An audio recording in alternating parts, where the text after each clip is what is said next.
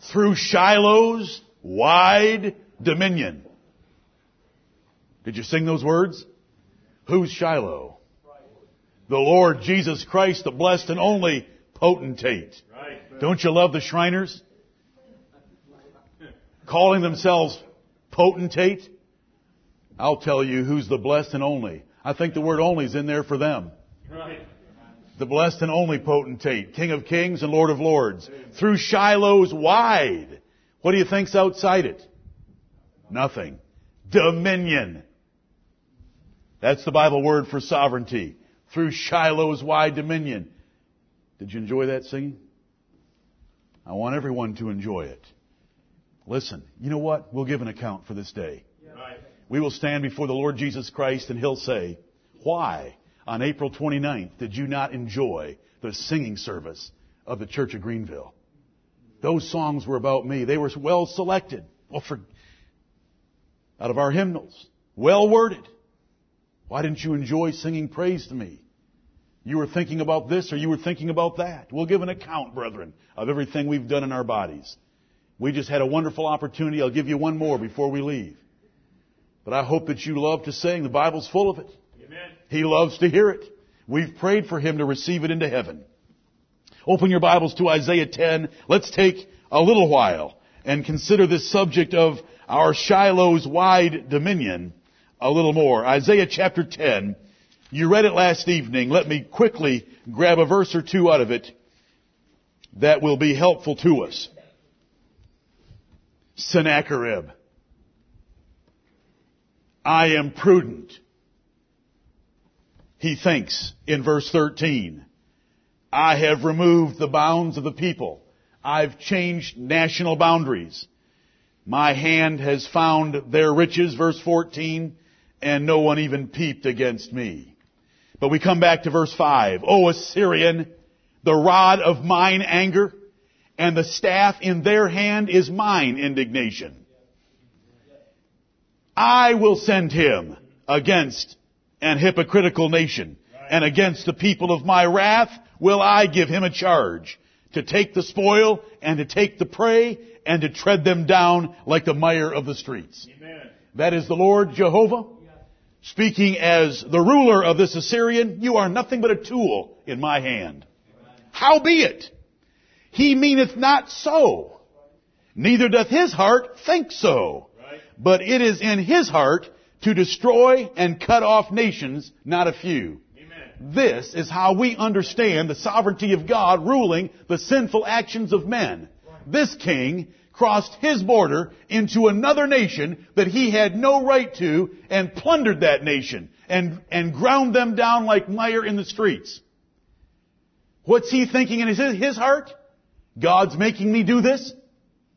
No. I want what they've got. Greed, covetousness, pride, ambition. I want what they have. He meaneth not so in his heart to fulfill the will of God, but he will nonetheless fulfill the will of God. Right. Because he was nothing but a saw in the hand of God who was shaking him back and forth. He was nothing but an axe in the hand of God who was hewing with him. Right. This is how we understand it. It was a sinful action. The king of Assyria was held guilty before the God of heaven for his ambition, and he was punished for it all in this chapter, though the Lord used him like a puppet in chastening his people Israel. That's how we understand it. Let's go look at a few more examples in the Bible. 1 Samuel 16.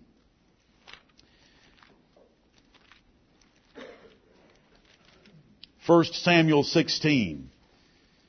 If you don't fully grasp, understand, and comprehend some of these passages, just submit to them Amen. with cheer and joy in a sovereign God.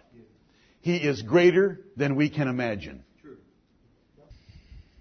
1 Samuel 16, 14, after Samuel has anointed David to be the next king of Israel, it tells us, but the Spirit of the Lord departed from Saul, and an evil spirit from the Lord troubled him. You say, that's not very nice to Saul. Saul wasn't very nice to the God of heaven. Two occasions.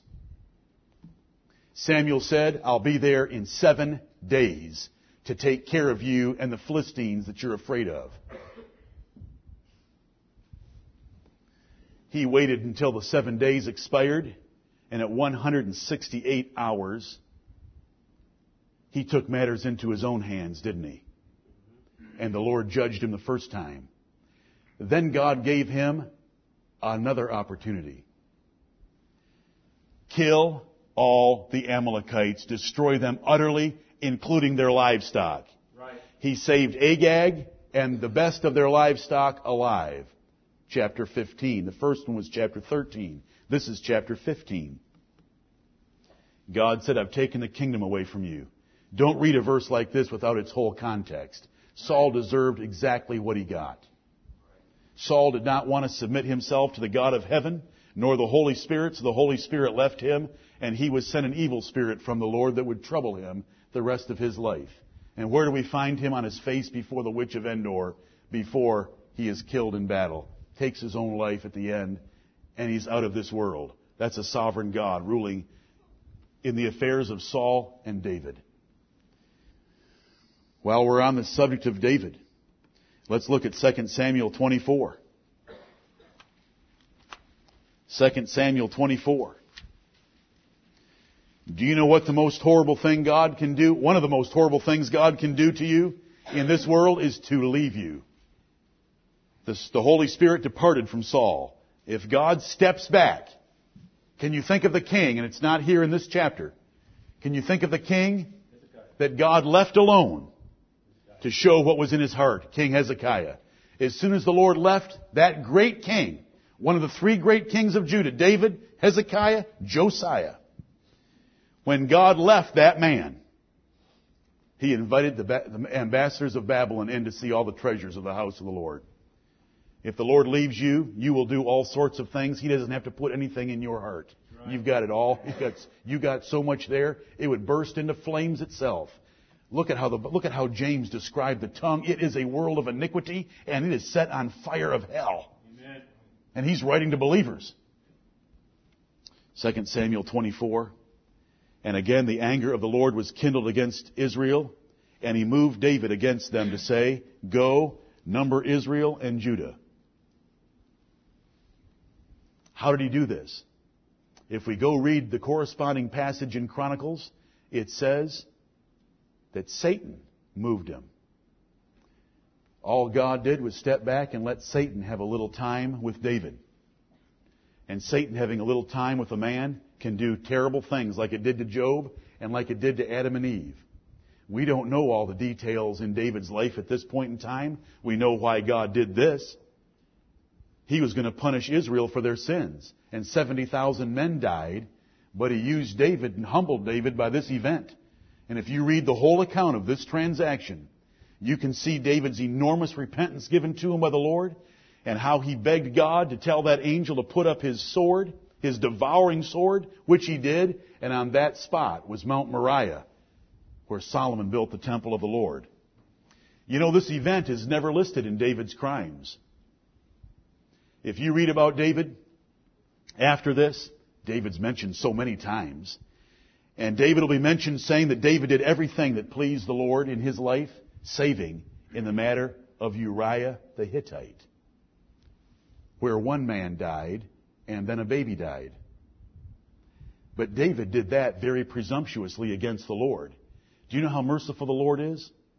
When he moves a man like David and lets Satan have him, he's gracious and merciful. That's never listed in the crimes of, it's listed right here. But it's not listed when David, when the Lord is singing the praises of David as the greatest king he had in Judah. He mentions the one about Uriah and Bathsheba, but not this one Right. because this was extraordinary circumstances. Do you remember how easily the Lord forgave Job in the book of Job? Because the Lord knew what he had subjected Job to through Satan. He remembers our frame that we are dust. Now I know three friends of Job that got in trouble. And Job certainly spoke amiss. Job certainly did try to justify himself, but the Lord was merciful because the Lord knew what he had done in the life of Job by allowing Satan to have him in such a heart, strong way.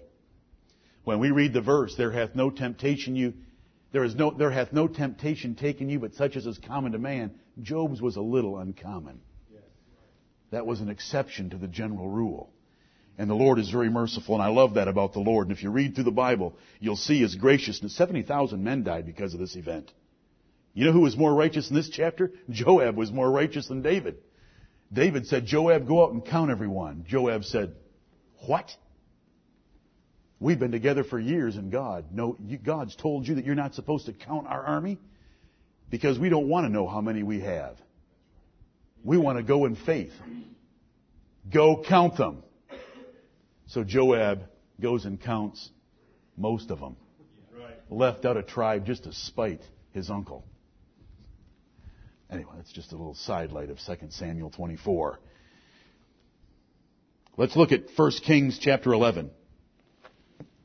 1 Kings chapter 11. Solomon.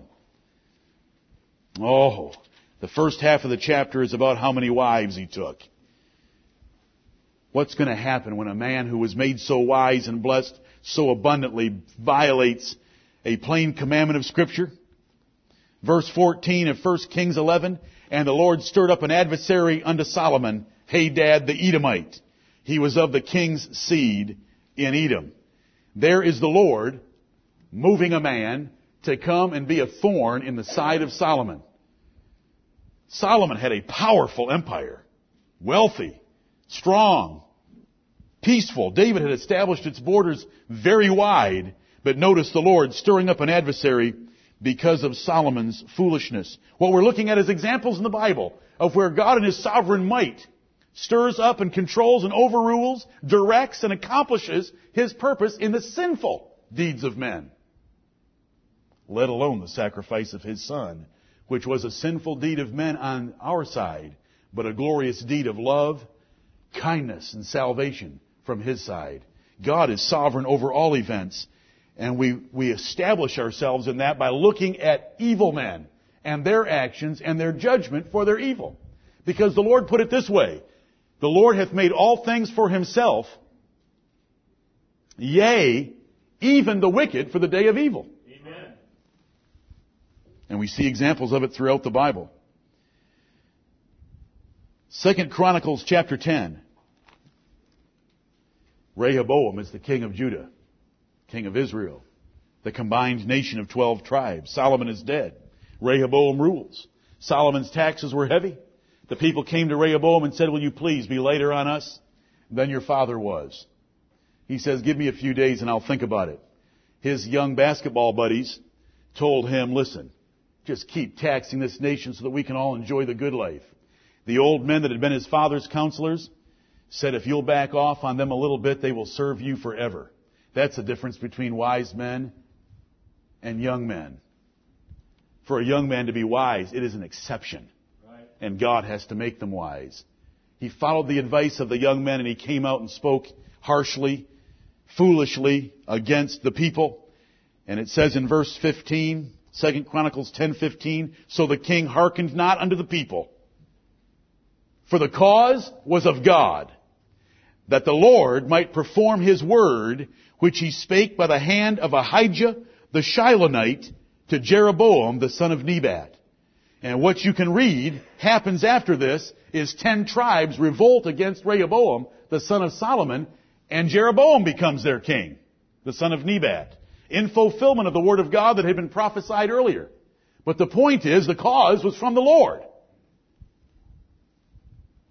If the Lord does not give you grace in your heart, you would be as stubborn and as foolish and as proud as Rehoboam was on this occasion and lost the kingdom. He lost 10 twelfths of the kingdom of Israel because of his foolish basketball buddies who gave him foolish advice and because the Lord did not restrain him from that foolishness. He gladly went after it, that he was going to confiscate the wealth and live like his father had lived, though he didn't have the gifts of wisdom that his father had. This is the Lord. It's throughout the Bible. We can read it in so many different places. I'm picking a few for you. Look at John 12.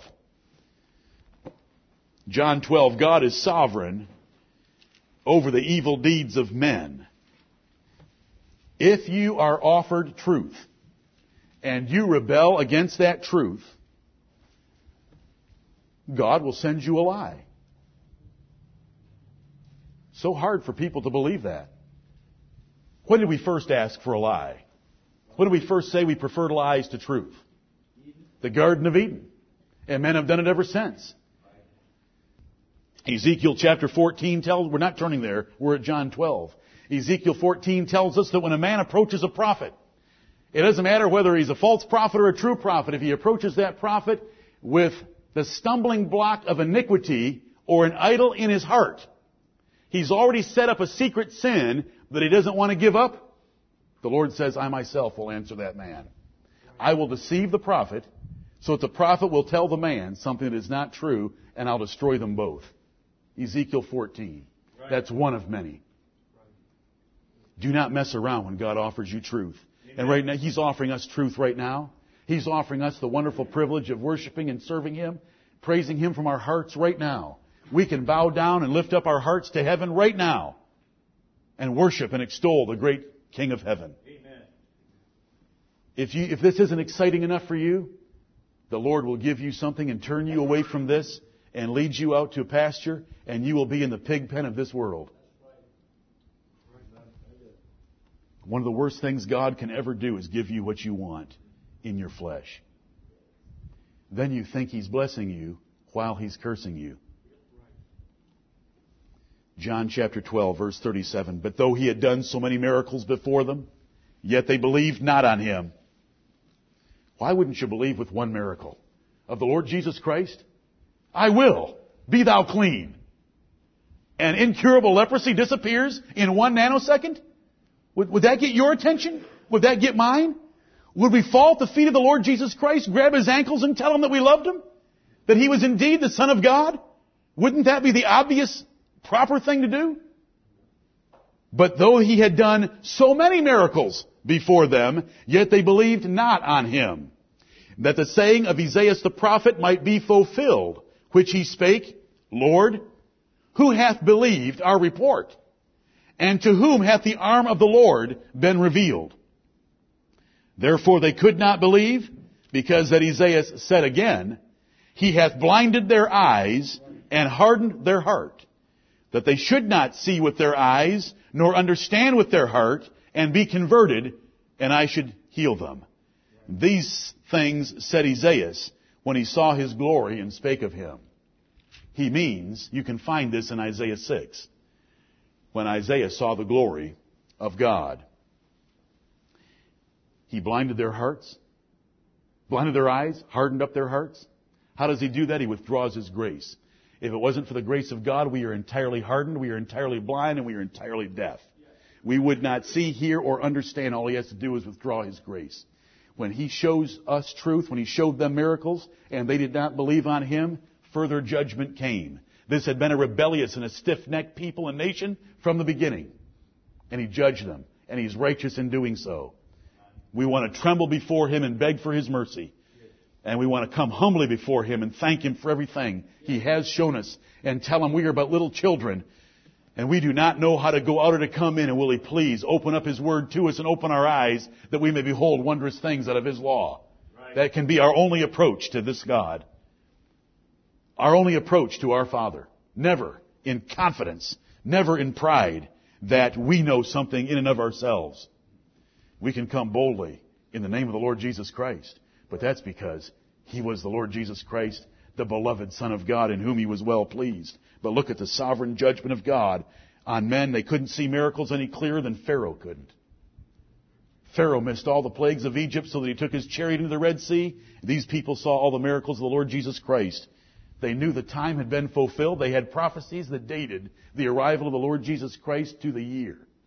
Daniel chapter 9. The prophecy of 70 weeks. 69 weeks unto Messiah the Prince.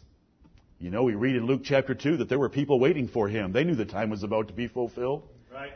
Even though they could look at their tables and their charts, they couldn't see the Lord Jesus Christ because he had blinded their eyes. Revelation chapter 17. Revelation chapter 17, speaking of that New Testament Babylon, Mystery. Mystery. Babylon the Great, the mother of harlots and abominations of the earth. You know, as we sang, Babylon is fallen. I don't recall ever singing that one in Sunday school. My father agrees. Did you ever sing that one in Sunday school, anyone? Babylon is fallen. You know, but you go into the Bible.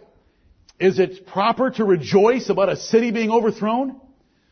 I go to Psalm 137 and it starts out by saying, by the rivers of Babylon, there sat we down when they went away captive. Do you know how that little psalm ends up? You know what the last verse is? I wonder how often this has been a memory verse in Joy Club. Psalm 137 verse 10. Happy shall he be that dashes thy little ones against a stone. I was asked recently about Ezekiel 18. And it was a good question. It's, and it is a good question. That if you see the judgment of God coming and you don't warn a man for his sins, then you'll be responsible for the blood of that man. But when anybody takes you to Ezekiel 18, you remind them that that is for only a very special group of people. Right. God's people in the nation of Judah. Did they send any warning advance into the nations of Canaan to warn them that they are about to get slaughtered? Was there any blood on anyone's hands? No blood at all, because God had sovereignly chosen to wipe out the nations of Canaan. There was no message sent. There were no prophets sent, except once in a while, by the grace of God, like to Nineveh, when he sent his unwilling prophet, Jonah. We come to Revelation 17, 17, and we've got this mystery Babylon, the great whore riding upon the beast. We understand this to be the Catholic religion and all the false religion that's come out of her, riding the beast of the Roman Empire to power. Because we come to the last verse of the, of the chapter and it says, And the woman which thou sawest is that great city which reigneth over the kings of the earth. And what city was reigning over the kings of the earth when John wrote that verse? Rome. But we want to back up. We're looking at the sovereignty of God with the hearts of men and their evil actions. Revelation 17, 17, for God hath put in their hearts to fulfill his will and to agree and give their kingdom unto the beast until the words of God shall be fulfilled. Kings giving up their kingdom willingly to the Roman Empire and the revived Roman Empire in the form of the Roman Catholic Church. That whore riding upon the back of that beast. Who put that? The point, the point we want from verse 17 is this. Who did this work? He hath put in their hearts to fulfill His will. It doesn't matter what motive they had. It could have been all sorts of motives. They could have thought that it was politically expedient for them to give their kingdom to this beast. Whatever the cause, the Lord left them with that option and they chose that option. They chose that willingly, but He accomplished His will. He hath put in their hearts to fulfill His will. That's the sovereignty of God. We come to the crucifixion of the Lord Jesus Christ and we see it so plainly. John chapter 19 and verse 11. The wickedest deed ever done on earth was the crucifixion of our Lord Jesus Christ. No event in time can exceed this crime. Never was there a more innocent man. Never was there a more unjustified murder than this case. But notice what we read about it. John chapter 19 and verse 11. Jesus answered, saying to Pilate, Thou couldst have no power at all against me except it were given thee from above. Therefore, he that delivered me unto thee hath the greater sin. I want the middle part of that verse. The ability that Pilate had. Pilate thought that he was in charge of this trial and situation in Jerusalem, but Jesus said it was given from heaven. Thou couldst have no power at all against me except it were given thee from above. You couldn't do anything. You may think you're powerful but it's been given from heaven because he had come to die for us, and he had to die a certain way. Could he have died the Jewish way? What was the Jewish way to die? Stoning. it would have broken his bones and it would not have fulfilled the scriptures that he would be put on a tree. So it was given to Pilate. The Lord worked it all out. We, we read through the crucifixion. We see his vestment being, lots being cast for it to fulfill scripture. We see him thirsting. We see him, no bones being broken, but him being pierced. We see, we see where he was buried in a rich man's grave. All of it to fulfill scripture because God sovereignly overruled them. They couldn't break his legs. They pierced his side.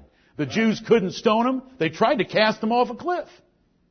The Romans had to kill him because the Roman form of crucifixion was the way he was going to die. Look at Acts chapter 2. All these are precious verses. I hope that some of you remember the first times you read some of these verses and how much they, they meant to our souls to see that there was a God in charge and the, and the language of these verses. Peter begins his sermon and he's, he's preaching about the Lord Jesus Christ being crucified in verse 22. And he says in verse 23, Him being delivered by the determinate counsel and foreknowledge of God, ye have taken and by wicked hands have crucified and slain. Notice, the determinate counsel brought about the death of the Lord Jesus Christ because it pleased God to bruise him. God had chosen his only begotten incarnate son to be the sacrifice for our sins. He had chosen that. And it pleased the Lord to bruise him. But the men that bruised him were guilty for sin in the bruising because notice it says that with wicked hands ye have crucified and slain him. So their hands were wicked. They had the blood on them. They were even so foolish as to say, let his blood be on us and on our children. And it was. And it was called for on them, from them. And yet it was according to the determinate counsel of God. Just like Sennacherib. Sennacherib was the determinate counsel of God, the Assyrian king, to come against Israel and to accomplish God's purpose. But he thinketh not so in his heart. And when we read about Sennacherib in the passage read from Isaiah 37, it said he passed over and offended because he started thinking that he had accomplished all that. And so the wickedness is assigned to men, the righteousness assigned to God, even though he uses the wicked hands of men to slay his own son because it pleased the Lord to bruise him. God did not have to put in the hearts of those Jews, nor of the Romans, to crucify the Lord Jesus Christ. Pilate was such a wimp, he saw that the Jews were threatening to tell Caesar that he was not loyal. And for political expediency, he washed his hands and said, crucify him. All by God's direction according to his determinate counsel. There's many, many more verses that we could look at. We can look at where God restrains men. And if God ever restrains a man, you know what we can learn from a passage like that? Then every other sin that occurs, God didn't restrain it, therefore it must be the will of God for that sin to occur. Not as sin in itself, but as accomplishing His purpose Right. we can see where God softens men's, men's hearts to do good. God directs men's hearts. God hardens hearts. And God provokes men. But He's righteous every single time because the Bible says, do not err, my beloved brethren. God cannot be tempted with evil, neither tempteth he any man. Right. We do not have a problem with that. Sin is because God created a good creature with a free will and gave it a commandment. The sin resulted from the rebellion of that creature. And he is so fair when he lets a man play such a fool. The Garden of Eden was the fairest transaction you could ever imagine. The wisest man with a perfect wife in a perfect world, having fellowship with God without a sinful world around him with only one commandment to keep. That's as good as it gets. We have a few more. And our wives aren't quite as good. Almost women, but not quite as good. And we live in a very sinful world. We had the best representation that you can imagine in the Garden of Eden. No one should ever say, if the sovereignty of God is true, then man hasn't had a chance. We all had our chance in the Garden of Eden. I've taught it many times. Do not let anyone ever confuse you or teach the heresy that man hasn't had a chance. He had his chance in Eden. And it was a wonderful chance. It was a better chance than you could ever exercise in your life. And even if he were to put you in Eden, you're not nearly Adam. Right. God gave us a chance in Adam, and we made our choice. We would prefer the devil and lies. We would prefer death to life. We'd prefer hell or the lake of fire to paradise. Let me take a few minutes and t- talk to you about foreknowledge. We've just had it here in this verse. Him being delivered by the determinate counsel and foreknowledge of God. I hope you can see the order of those words. Determinate counsel comes first and then foreknowledge. There can't be foreknowledge without determinate counsel. Because unless an event is determined, it's not certain enough to know. Foreknowledge comes second. God's foreknowledge works, this is as much as I will say. Otherwise, we just read verses. God determined, if you have a string of dominoes and you set them up perfectly, which you can never do, God can always set them up perfectly, even though the dominoes He's playing with are you and me, and we have a whole lot of thoughts that twirl through the head. Dominoes don't have any. Do you know what the difference is in intelligence? We have none. He has it all. We line up little blocks of wood that are painted black. We line them up imperfectly, but we still can look at the last one and know that it's going to fall down when we determine that we're going to push the first one. When our determinate counsel says, I've strung up enough around this room, I think I'll push the first one, our foreknowledge tells us that it's going to fall down. You know what? You're not always sure though, do you? Because if you put, if you put a little tiny curve in that thing in a few places, they just might stop falling down. You know what I'm talking? You've done that before? You push down the first one, it doesn't make it to the end? Because you can't see everything that's going to happen based on you pushing the first one down. But the determinate counsel of God to push the first one down, He knows with absolute certainty every single thing that will follow from that event. Right. Amen. The determinate counsel and foreknowledge of God. If this and this and this is put into place, then this and this will most certainly happen. He'll be crucified by the Romans instead of stoned by the Jews. The determinate counsel and foreknowledge of God.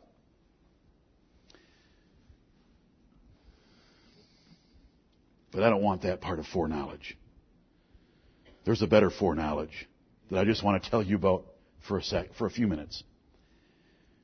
Look at 1 Peter chapter 1. 1 Peter chapter 1.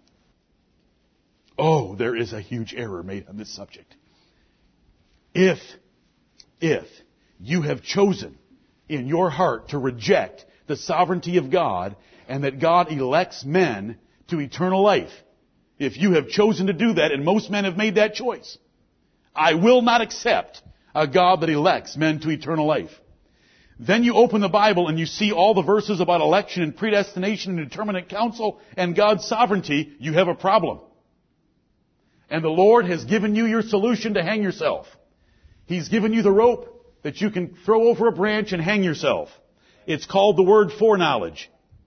And these men will go and say, God foreknew who would invite Jesus into their heart and therefore He elected them. What kind of an election is that? Who was electing whom in that case? I thought election in the Bible was God electing sinners. But if election is the result of a man making a choice for God, then it's man making the election. That's what they do with the word foreknowledge. If they've already made up their minds that they're going to hate election, even though it's taught in the Bible, then God gives them the rope to hang themselves, just like the other passages I've referred you to when it says that if you come to a priest with an idol and a stumbling block set up in your heart, he'll give you a lie. If you're Ahab and you call for Micaiah the prophet, Micaiah the prophet will come and lie to you because you don't like the truth. And here's how it works. They see the word foreknowledge and they say, it still comes back to me. I'm still going to preach my Arminian gospel because it's those who hear the message, believe it, and receive Jesus as their personal Savior that God elects to eternal life and regenerates them. Because look at what it says in 1 Peter 1 2. Elect according to the foreknowledge of God the Father. Elect according to the foreknowledge of God the Father. They look at those words and say, God foreknew who would accept Jesus as their personal Savior, and He elected which means to choose them to eternal life.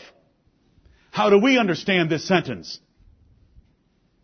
God, having loved us with special affection and favor and delight from eternity, elected us in Christ Jesus.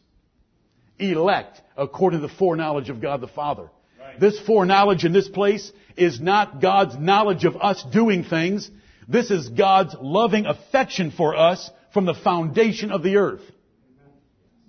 It's foreknowledge in a different sense of the word than they use it. I don't need to tell you that God is omniscient. There we have that prefix again, omni, and science, which means knowledge. So that omniscience means all knowing, all knowledge. God knows all things. So when we see the word K-N-O-W in our King James Bibles, we know that God knows all things that are going to come to pass. He knows all men. He knows the number of hairs on our head. But there's another word. There's another use of that word and another sense that we never want to forget. And that is that the word know means a personal and intimate relationship and a sense of affection, favor, and delight. When the Bible tells us in Genesis chapter 4, and Adam knew his wife Eve, was that God introducing them so that he got to know her, so that he became aware of her, so that, no. It means all of a sudden they had a personal and intimate relationship and came together as one in a sex, sexual relationship and Cain was the result. Right. Now you know what the word know means. That's Genesis, Genesis chapter 4 and there's many more like it. Look at Psalm 1-6. Look at Psalm 1-6. Go to 14. Psalm 14, please. Let me go back and chase down that foolish idea of conditional election. God looked down to see those that were going to believe on Him, accept Him, seek Him, understand Him, love Him, fear Him, and He chose to elect them. That's an impossible situation if you've read the Bible, but at least they have the foreknowledge rope to get it up over a high branch. And they use it. Look at Psalm 14. We will agree with them on halfway, won't we? God did look down from heaven upon the children of men to see if there were any that, let's read it. Verse 2. The Lord looked down from heaven upon the children of men to see if there were any that did understand and seek God. He did look down. He was looking for those that were seeking Him. He was looking for those that understood that they needed to humble themselves and repent of their sins. But here's what He found. Verse 3, they are all gone aside. They are altogether become filthy. There is none that doeth good. No, not one. And this same chapter is repeated in Psalm 53. Very same words. It's in there twice for emphasis from the Holy Spirit of God. The Lord did look down from heaven, but he did not find any that understood or sought him. And when you go to Romans chapter 3 and see the apostle Paul expanding the statement a little bit, he said there is no fear of God before their eyes. There's none that understandeth. There's none that seeketh after God. There is no fear of God before their eyes. That's what God found when He looked down upon the children of men. He did not find a segment of society loving Him, fearing Him, delighting in Him, and seeking Him. He did not find that at all. Right. He found that they had all together, all of them, gone out of the way. There was not one righteous? No, not one. Not one. So, if election is based on God's foreknowledge of us doing something, how many are elect? None. Zero. It's empty. The null set. Hell is full and heaven is empty. Their doctrine is crazy. Amen. Amen. Psalm 1, we're talking about the word know. Are you thankful that God knows you? Or are you really thankful that He knows you? I say this very reverently. I don't really care that He's omniscient. I'm thankful that He loves me. Do you know what I mean now by the word know? Who cares if He just knows me? That He knows Jonathan Crosby is so tall, weighs so much, more than it was 10 years ago, and knows all those things about me. That's not enough. I want Him to love me. I want Him to know me with favor and affection and delight. Look at Psalm 1:6. Let's look at a few examples. For the Lord knoweth the way of the righteous, but the way of the ungodly shall perish. You've read that verse a hundred times. Does it mean a little bit to you right now? For the, notice, notice the words. For the Lord knoweth the way of the righteous. But, does that mean he doesn't know the way of the wicked? In a way of knowledge? Is he aware of the wicked? Of course he is. Is that the, is the use of word know in this verse referring to being aware of them? Or is it referring to more? Approval, favor, delight, blessing. The Lord knoweth the way of the righteous. He is delighting in the way of the righteous. He's pouring out His favor. He's showing His love and affection toward the righteous in their way. But what about the way of the ungodly? It shall perish because He's going to blow against it and crush it. It's the opposite of love. This is describing relationship, affection, and delight. And there's many of these. Go to Amos chapter 3. There's, there's many of them. I can't. There's many. Amos chapter 3. Foreknowledge. Oh, what does foreknowledge mean? If it says we're elect according to the foreknowledge of God, and then they go to Romans chapter 8, and do you know what it says there?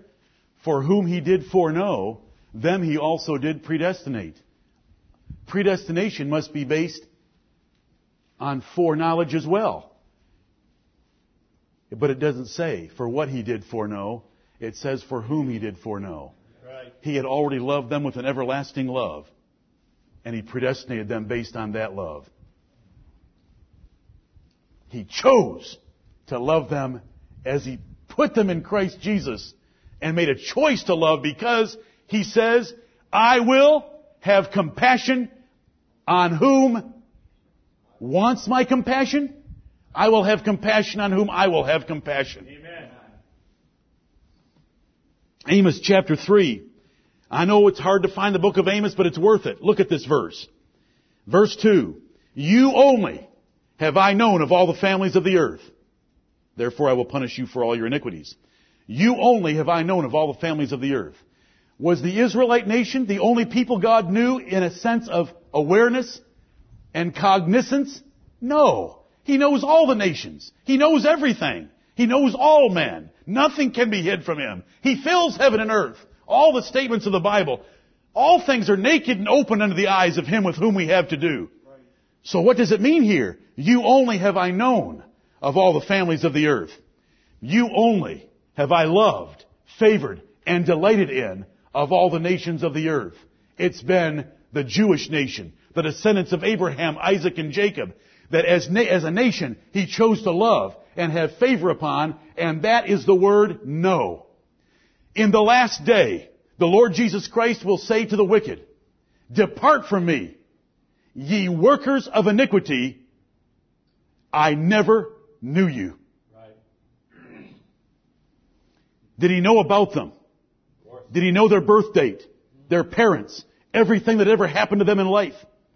But he did not know them in a personal, intimate relationship of affection, favor, and delight. I never knew you. He knows all about them. Depart from me, ye workers of iniquity. Notice what condition they're still in. They're still workers of iniquity. Psalm 5 5 says, The foolish shall not stand in thy sight. Thou hatest all workers of iniquity. But what does it say about the righteous? Their sins and iniquities will I remember no more by a covenant made with the Lord Jesus Christ. It is impossible for him to call one of the elect a worker of iniquity in that eternal, legal, final sense that the wicked are called workers of iniquity. Because he chose us in Christ Jesus that we should be holy and without blame before him in love. That is the foreknowledge of God. When the Bible says elect according to foreknowledge, it's not that God chose us because we had already chosen him. It's because God chose us because he loved us. And he told us how that makes sense in the English language back in Deuteronomy chapter 7 when he says, I, I, I'm going to turn you to it. If I mess this one up when I've just mentioned the English language, I'll be a fool. The Lord did not, Deuteronomy 7 7, the Lord did not set his love upon you. Notice. How does God love? I wish we could all learn how to love this way. Love is not a feeling that takes a hold of you. Right. Whenever something takes a hold of you that makes you feel real warm and fuzzy, that's lust. Start with setting your affection on the right things. And the Lord, the Lord does that. And that's what we want to learn to do. Love is a choice. After you make that choice, and if you make it well, and you fulfill the Word of God in that choice, He'll give you all the feelings. But if you operate by feelings and try to make your choices by feelings, you got the cart before the horse. You're in trouble. That's called an accident. Most marriages are accidents. Deuteronomy 7 7, the Lord did not set his love upon you, nor choose you, because ye were more in number than any people, for ye were the fewest of all people, but because the Lord loved you. Now wait a minute. The Lord set his love upon you because the Lord loved you. Do you like that? How much room is there in that, those two verses for you to get involved of winning the Lord's love by doing something to please Him? The Lord set His love upon you because He loved you. I will have mercy on whom I will have mercy, and whom He will, He hardeneth. This is the foreknowledge of God. When we read Romans 8:29, for whom He did foreknow, He also did predestinate. For whom? Not what, but whom? He loved. He chose to love. He set His love upon them. Let me quote it again. Jeremiah 30. No, I want someone else to quote it. It's one of the memory verses. I want to hear Jeremiah 31:3. I need it. I can't remember it. Adam? Praise the Lord. Dave, did you hear that? That's a wonderful verse. And you know what? We want Adam to know that verse, don't we? Amen. We want Adam to know that verse. Bro- Brother, isn't that verse wonderful? I have loved thee with an everlasting love. Now, I set my love upon thee because I love thee. That's how the Lord loves us. He chooses to love us. He had to put us in Christ Jesus at the same time and with the same choice and with the same determinate counsel because he can't love an unholy object. So he put us in Jesus Christ to be holy and without blame. And that's where he loves us and we will never come out of that position. And we had a prayer made just a little while ago that said, we are thankful for your love, O God, that is so great that we can never be separated from it. Do you know how all the Arminians describe hell? Separation from God. You've heard, heard that, Lou? Cornelius? You've heard that, haven't you? The second death is separation from God. And yet, they say that God loves all men. And yet, Romans 8 says we can never be separated from the love of God. But they are all separated from God. They're confused. It's called Arminian confusion. He's made shambles of their religion with the Word of God. The elect according to the foreknowledge of God the Father, God chose to love us before the foundation of the world and wrote our names in the book of life of the Lamb before the foundation of the world. Chose us in Christ Jesus to be holy and without blame before the foundation of the world. Foreordained Jesus Christ to come and die for us before the foundation of the world. Set His grace and purpose upon us before the world began. That is the foreknowledge of God. So that Jesus can come into this world and say, I know my sheep. I know my sheep. My Father which gave them me is greater than all, and no man can pluck them out of my hand. I know my sheep. Paul would write to Timothy in 2 Timothy chapter 2 and say that the faith of some had been overthrown. False teachers had overthrown the faith of some. Nevertheless, the foundation of God standeth sure, having this seal. Oh, isn't that sweet? Isn't that sweet? We don't want our faith to be overthrown, but even if it is, the Lord knoweth them that are His. Amen. Is there more to that verse? And this is what we ought to go home on. Eric, Amen. if we love this truth, there is only one way to live. And it's the only way that we can assure ourselves that we have the love of God set upon us. Let everyone that nameth the name of Christ depart from iniquity. Let's walk out of this place and hate sin and live a righteous and holy life for the God that has loved us because He loved us. And He's loved us with an everlasting love and therefore with loving kindness He has drawn us. I ran away from home when I was 16 years old. And this man right here put a Bible out to me on the way out the door. Would you please take this with you? And I said, I don't have any need of that where I'm going. Therefore, with loving kindness, he drew me. I thank the God of heaven for saving me and drawing me and changing my whole heart, mind, and makeup. He rewired me. I had wired myself. I can tell you the things that I loved in high school, and I can't tell you right now. But He rewired me to love Him and to love His Word. Amen. Has He rewired you by the grace of God? You know what I'm, right.